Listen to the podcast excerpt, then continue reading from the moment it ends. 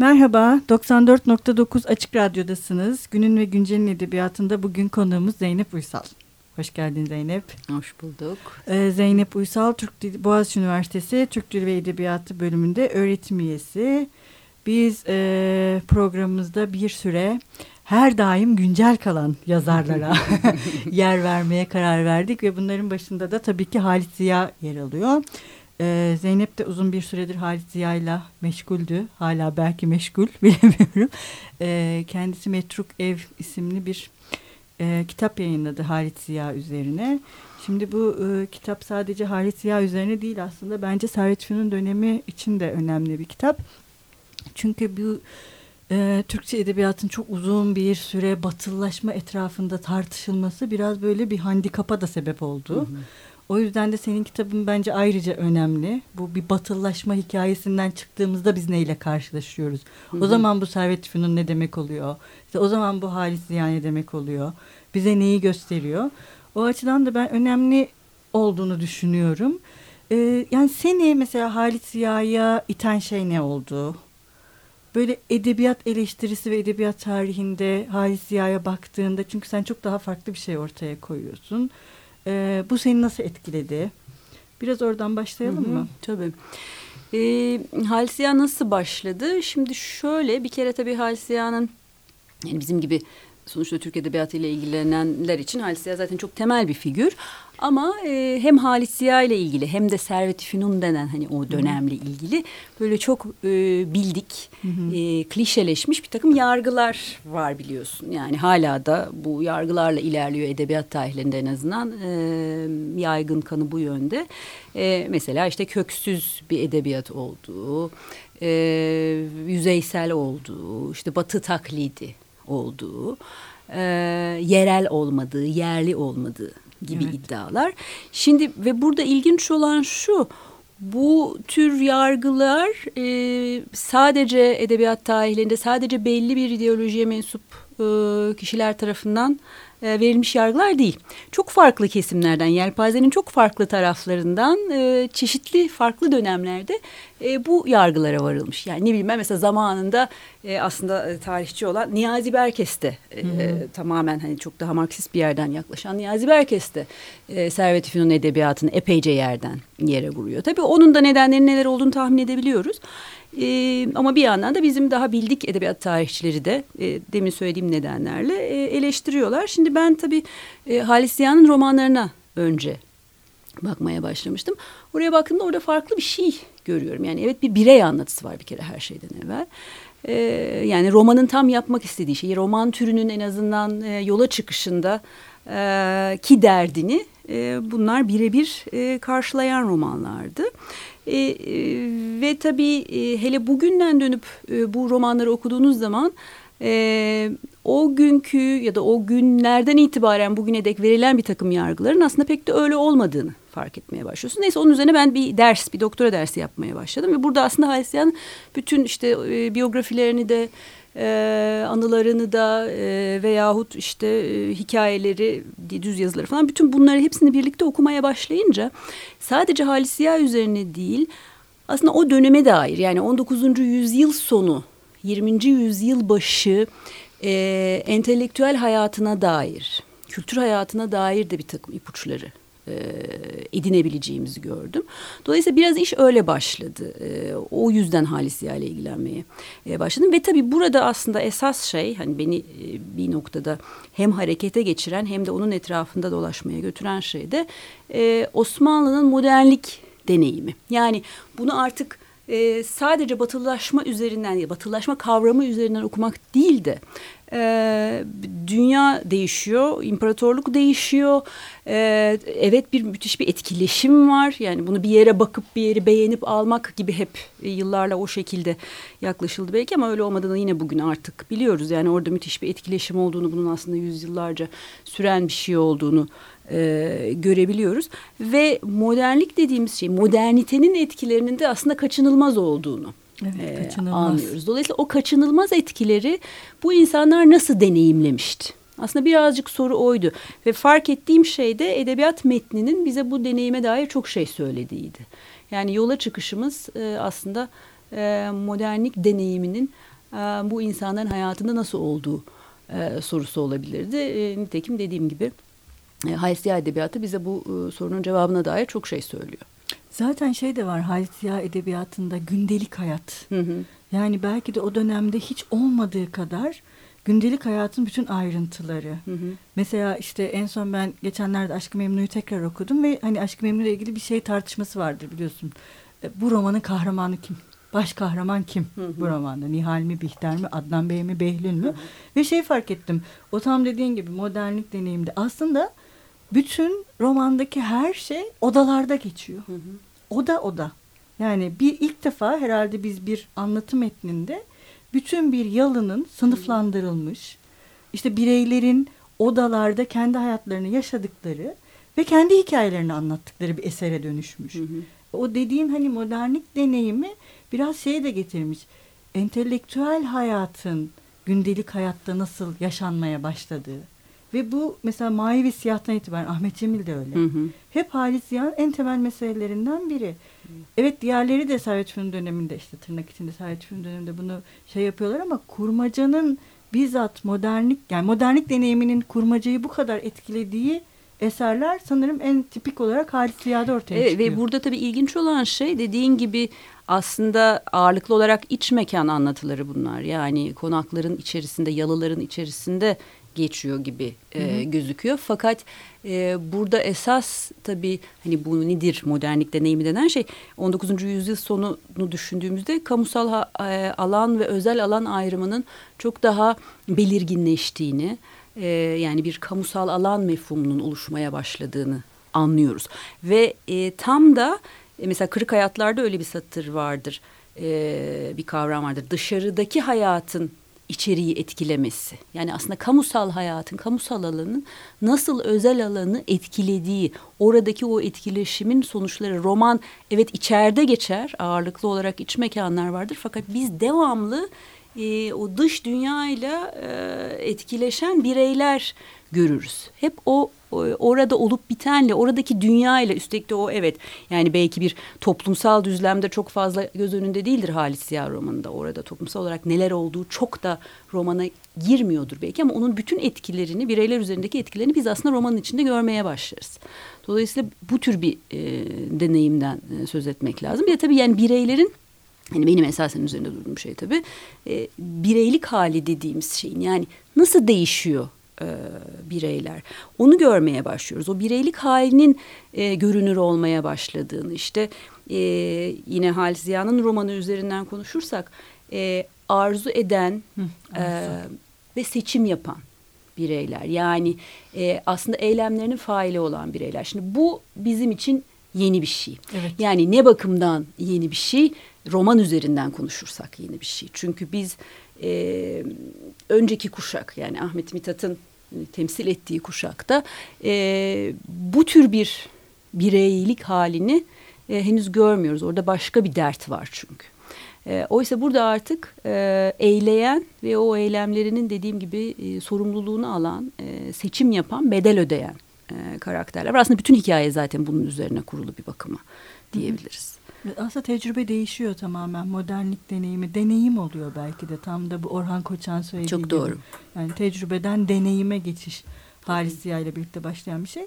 Biraz ben şeyi de aslında e, özel olarak konuşmak istiyorum. Mavi ve Siyah'ı. Hı hı. E, çünkü Mavi ve Siyah da hem Halit Ziya hem de bizim yani Türkçedeki roman tarihi açısından hani hep şey olarak okundu ya e, işte hayal ve hakikat Hı hı. birçok Hı zıtlığın hı. bir arada yer alması falan filan ama hani bu modernlik deneyimiyle birlikte metinlerin bize aslında farkında olmadığımız birçok şeyi de söyleyebilir hale geldiğini de fark ediyoruz bugün. Onu da yine yeni düşünmeye başladım. Ee, yani ilk defa Ahmet Cemil e, ile birlikte şeyle karşılaşıyoruz. Mesela Ahmet Cemil bir devlet dairesinde çalışmak istemiyor. Hı hı. Hiç kimseye dahil olmak istemiyor. Tamamen bağımsız olmak istiyor. Bir matbaası olsun, orada çıkarsın. Yani hep yine tartışılan bir şey var. Bu batılaşma meselesi gibi. Hani Osmanlı 19. yüzyıl edebi alanı özerkleşti mi? Buranın bir özerkleşme hikayesi oldu mu? Mesela şey düşündüm. Tam da bireyin tam da bütün sorumluluk senin kitabında hmm. okurken de aynı şeyi düşünmüştüm. Sorumluluklarını alırken bu maruz kaldığı her şeyin bedelini de ödemesi. Acaba mavi ve siyah o anlamda da Ahmet Cemil'i göz önünde bulundurursak 19. yüzyıl sonu edebi alanın bir özelleşme hikayesi olarak okunabilir mi? E, tabii yani bu tecrübeyle bir araya geldiğinde. E, evet yani zaten yine e, aslında Halit Ziya romanı bu anlamda edebiyatın özelleşmesi anlamına geliyor. Çünkü burada e, ben yani kitapta da onun üzerinde epeyce durdum aslında şöyle bir şey yani Flaubert'le de biraz evet. bunu birlikte okuyarak e, baktığımız zaman Flaubert de çünkü benzer bir şey yapıyor. Yani o 19. Hmm. yüzyıl realist romanı içinde. Hayır bir de şeyi de ayırıyor. Hmm. Yani artık o iletişimsel bir e, edebiyatın daha iletişimsel hı hı. olma derdinden çıkıp çok daha özerk, çok daha estetik bir yerden e, kurulabileceğini, herhangi bir e, dert anlatmak, bir mesaj vermek e, kaygısı e, taşımayacağını, dilin bu anlamda estetik bir şey olarak kurulabileceğini iddia ediyor. E, çok benzer bir tavrı e, Halsiya'da da evet. e, görüyoruz her şeyden evvel. Dolayısıyla e, zaten edebiyat bir şey arayışı da. Hani hep bu e, dekadanlar tartışması üzerinden de giden şey var ya hani yeni imgeler, yeni bir dil arayışı. Ki bu anlamda tabii Maya ve Siyah gerçekten de Servet-i derdini edebi edebiyat anlamında da e, temsil ediyor. Yani şöyle bir şeyden bahsediyorum o da çok ilginç. Mesela bu dekadanlar tartışmasında Ahmet Mithat'ın e, getirdiği eleştirilere cevap verirken neredeyse Ahmet Cemil'in roman yayınlanmış çünkü o sırada Ahmet Cemil'in romanda kullandığı cümlelerin birebir aynısını kullanıyorlar. Yani nasıl bir yeni lisan, yeni bir dil hayal ettiklerini, tasavvur ettiklerini anlatıyor. Nasıl bir edebi dil olmalı. Mesela bunu tartışıyorlar. Dolayısıyla bu anlamda Halsiyar romanı evet edebiyatı özerkleştiren e, bir roman. Fakat ne yazık ki tabii ömrü çok uzun sürmüyor. Yani evet. bu özerkle yani şöyle bu özerkleşme bir kere yaşandı mı aslında bir biçimde devam ediyor. Onu fark ediyoruz zaten. Yani ondan sonra e, edebiyat ne kadar angaje olursa olsun çeşitli e, ideolojilere ya da pozisyonlara yine de biz o özerk damarın e, bir biçimde işte ne bileyim mesela Yakup Kadri'nin edebiyatında evet. bile bir yanıyla evet. e, devam ettiğini e, görüyoruz ama bu çok doğru.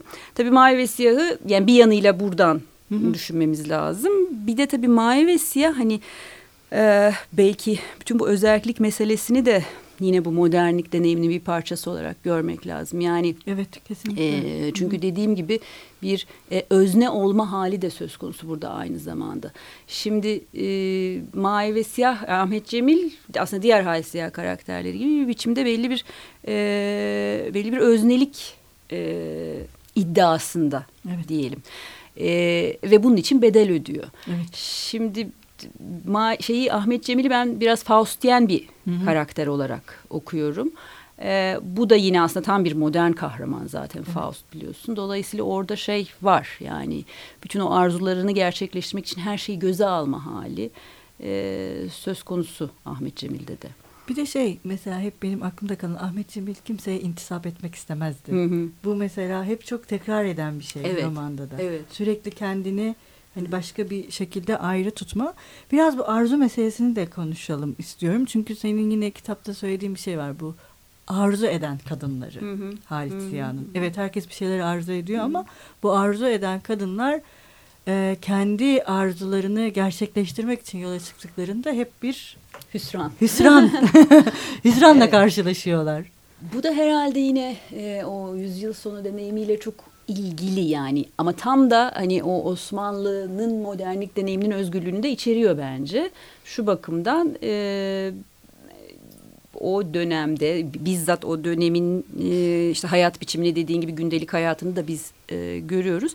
Yani arzu eden kadınlar ve erkekler var bu Hı -hı. romanda. Zaten bu hani birey üzerinden okumanın bir nedeni de bu. Çünkü yani bireylik dediğimiz şey zaten o hani hali hazırda içine doğulan e, toplumsal e, roller veyahut e, oluşumlardan farklı bir şeyleri arzu edip onları gerçekleştirmeye çalışma hali ise eğer bir nevi. E, dolayısıyla buradaki kadınlar ve erkekler e, böyle e, kuruluyorlar. Fakat tabii kadınlar söz konusu olduğunda işler biraz daha çetrefilli. Yani e, tabii bu kadınların, bu arzu eden kadınların zirvesi e, Bihter e, muhakkak ki. Bihter e, ve Bihter'in arzuları yani böyle daha hani nesne arzusuyla başlayıp sonunda cinsel arzuyu gerçekleştirmek e, biçimine dönüyor ve sonuna kadar da işte o arzuların peşinden gidiyor. E, şimdi fakat burada hani o hüsran dediğimiz şey nerede karşımıza çıkıyor? Şeyden farklı olarak çünkü mesela biz bir takım tanzimat romanlarında şey görürüz. E fazla arzu edersen hele hele bu böyle cinsel arzu falansa felaket yani sonu e, yıkım işte ceza. E, oysa burada öyle değil yani burada bir ceza olarak gelmiyor bu. E, başka bir şey var yani bir, bir biçimde yani o toplumsal sözleşme dediğimiz şeyin hani görünmeyen o sözleşmenin bir takım talepleri olduğunu anlıyoruz ve e, ona rağmen Bihter arzu etmeye devam ediyor aslında. Yani e, ve bunu da gerçekleştiriyor. Ama onun sonunda da seçimler yapıyor. Yani esas belirleyici olan şey aslında seçim yapması. Yani hiçbir zaman kader kurbanı olmuyorlar mesela bu evet. e, karakterler. Seçimlerinin sonunda e, bile isteye e, o gideceği yeri e, kendisinin seçtiğini e, görüyoruz. Yani başlarına bir şey gelmiyor. Onlar bir şeyleri maruz kalmıyorlar. Evet yapıyorlar. Belki ilk romanlardaki kadınları biraz ayrı tutmak lazım. Hmm. Onlara ben işte çocuk kadınlar e, diyorum. Çünkü onların arzuları biraz daha böyle şey bunlar zaten hep böyle bir hani hamisiz büyümüş. Çoğu anneleri ölmüş. İşte babalarının Kızlar böyle el bebek gül bebek oyuncak gibi büyüttüğü e, kadınlar. Dolayısıyla küçük kızlar aslında.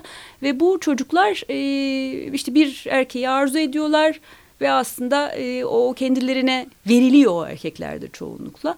Ama tabii e, her zaman bir başkası oluyor bu sefer. O erkeklerin arzu ettiği başka birileri oluyor ve o arzularına e, erişememiş oluyorlar. Bunlar da çoğunlukla ölümle bitiyor evet. zaten.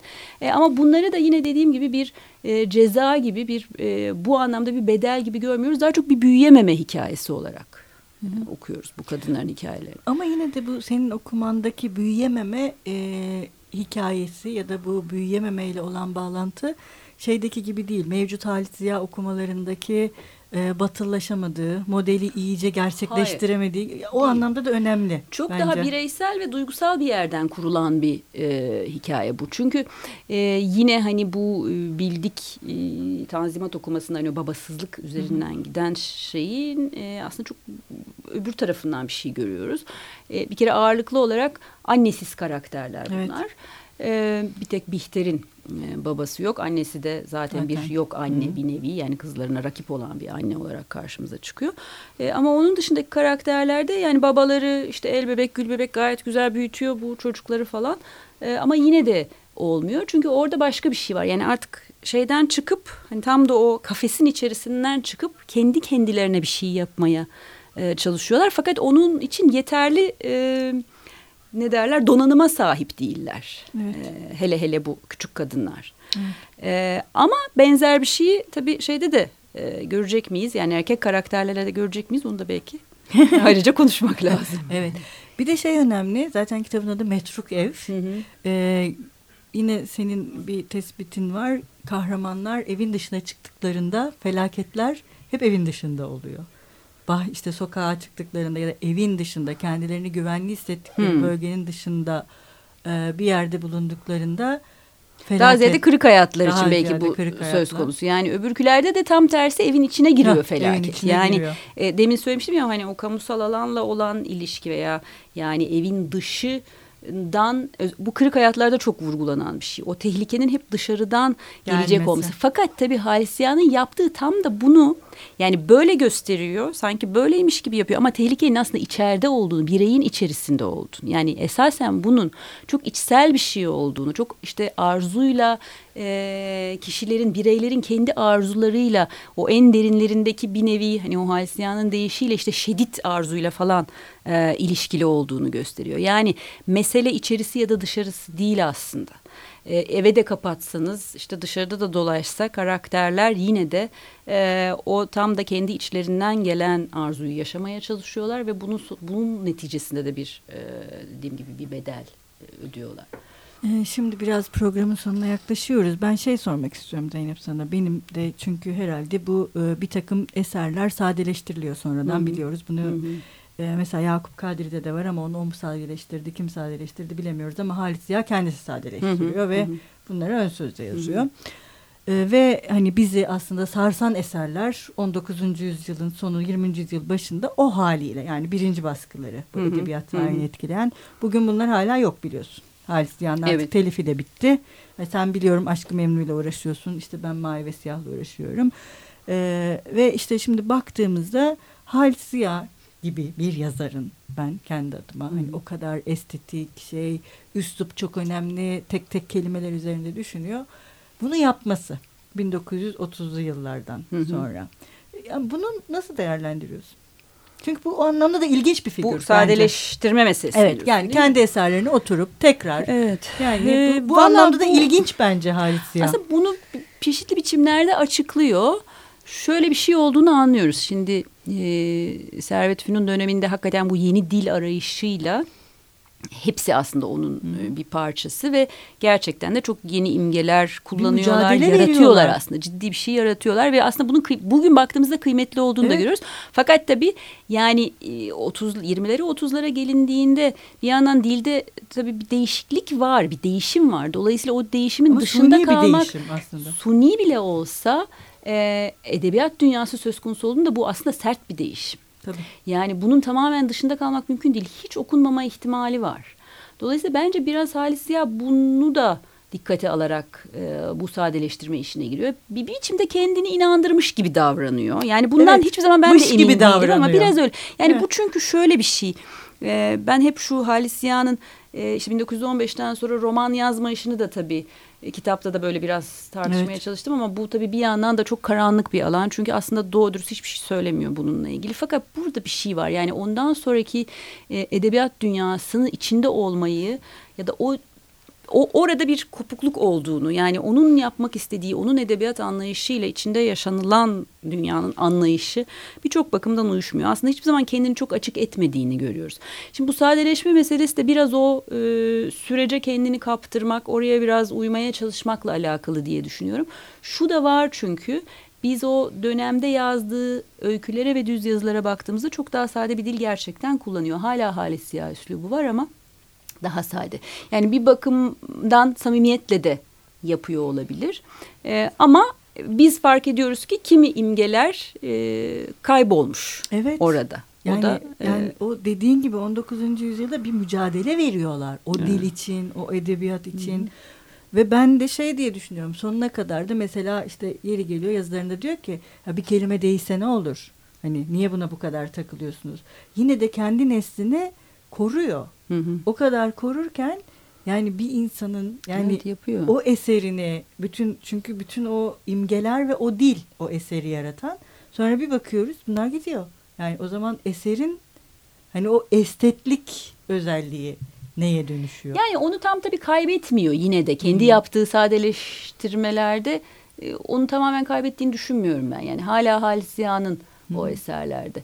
Bir yana da şu hakikaten doğru ama yani bazı şeyleri e, o dönemin okurunun veya sonraki dönemlerin okurlarının algılaması çok zor. E, dolayısıyla yani hele şunu düşünelim. Bugünün okuru Halis Ziya'nın sadeleştirdiklerini bile anlamakta Evet, zorlanıyor. O yüzden de bir yandan onun bir takım şeyleri değiştirmeye çalışması biraz anlaşılır geliyor bana. Evet bir taraftan en son şeyi de konuşalım. Ee, bu e, bir de siz Servet Fünun projesi yapıyorsunuz. Hı hı. Ee, bu ve Servet Fünun'un Servet Edebiyatı Cidide nesli olduğu, o neslin çıkardığı dönemine de e, bakıyorsunuz. O onlara bakarken Halis Ziya ile ilgili yeni şeyler buluyor muyuz? Onu da. Ee, şöyle aslında değil orada ilginç olan şu e, tam da Servet Fünun denen şeyin aslında çok daha e, kapsamlı bir şey olduğu yani sadece Halis Ziya ve arkadaşlarının kuşağıyla sınırlanabilecek bir şey olmadı. Bir dünyayı e, deneyimleme ve e, yaşama biçimi olduğunu artık düşünmeye başladım ben ve bunun tam da Servet Fünun'un yarattığı o dünyanın, Servet Fünun dergisinin yarattığı o dünyanın bütün bu kuşağı et, çok derinden etkilediğini e, fark etmeye başladım. E, çok kısaca şöyle bir şey söyleyeyim. E, bilimle sanatın ne kadar iç içe olduğunu, bilimle edebiyatın nasıl e, etkileşim halinde olduğunu gösteren bir dergi Servet Fünun dergisi. E, ve hiç söylenildiği gibi e, o edebiyat-ı cedide kuşağının döneminde edebiyat ağırlıklı bir dergi falan da olmuyor aslında. Tam tersi orada müthiş bir yan yanalık var. Yani öncesinde ve sonrasında hani hep bilim daha fazladır deniyor, edebiyat azdır deniyor. Olabilir ama burada edebiyat daha fazla değil. Çok başa baş giden bir şey var ve bilim üzerinden edebiyata yaklaşan, bilimle edebiyatı ve sanatı çok iç içe gören e, veya bilimi e, çok daha estetik ve sanatsal bir yerden okumaya çalışan e, pek çok yazı olduğunu fark etmeye başladık. Yani en benim için en e, ufuk açıcı ve bence hani kültür tarihini etkileyecek tarafı bu olduğu için özellikle bunu söyledim. Yani Halit Ziya üzerinden Halit Ziya'yı aydınlatmak anlamında bu çok önemli. Evet. Ama sadece Halit Ziya'yı aydınlatmıyor bence o süreci Bütün de kuşağı. e, kuşağı da aydınlatıyor. E, o bakımdan yani henüz bitmedi ama e, önemli olduğunu düşünüyorum bu derginin çok. Evet biz de bunu heyecanla bekliyoruz. Çok teşekkür ederiz. Ben Zeynep, teşekkür ederim. Geldiğin için. Ee, Hoşçakalın. Görüşmek üzere.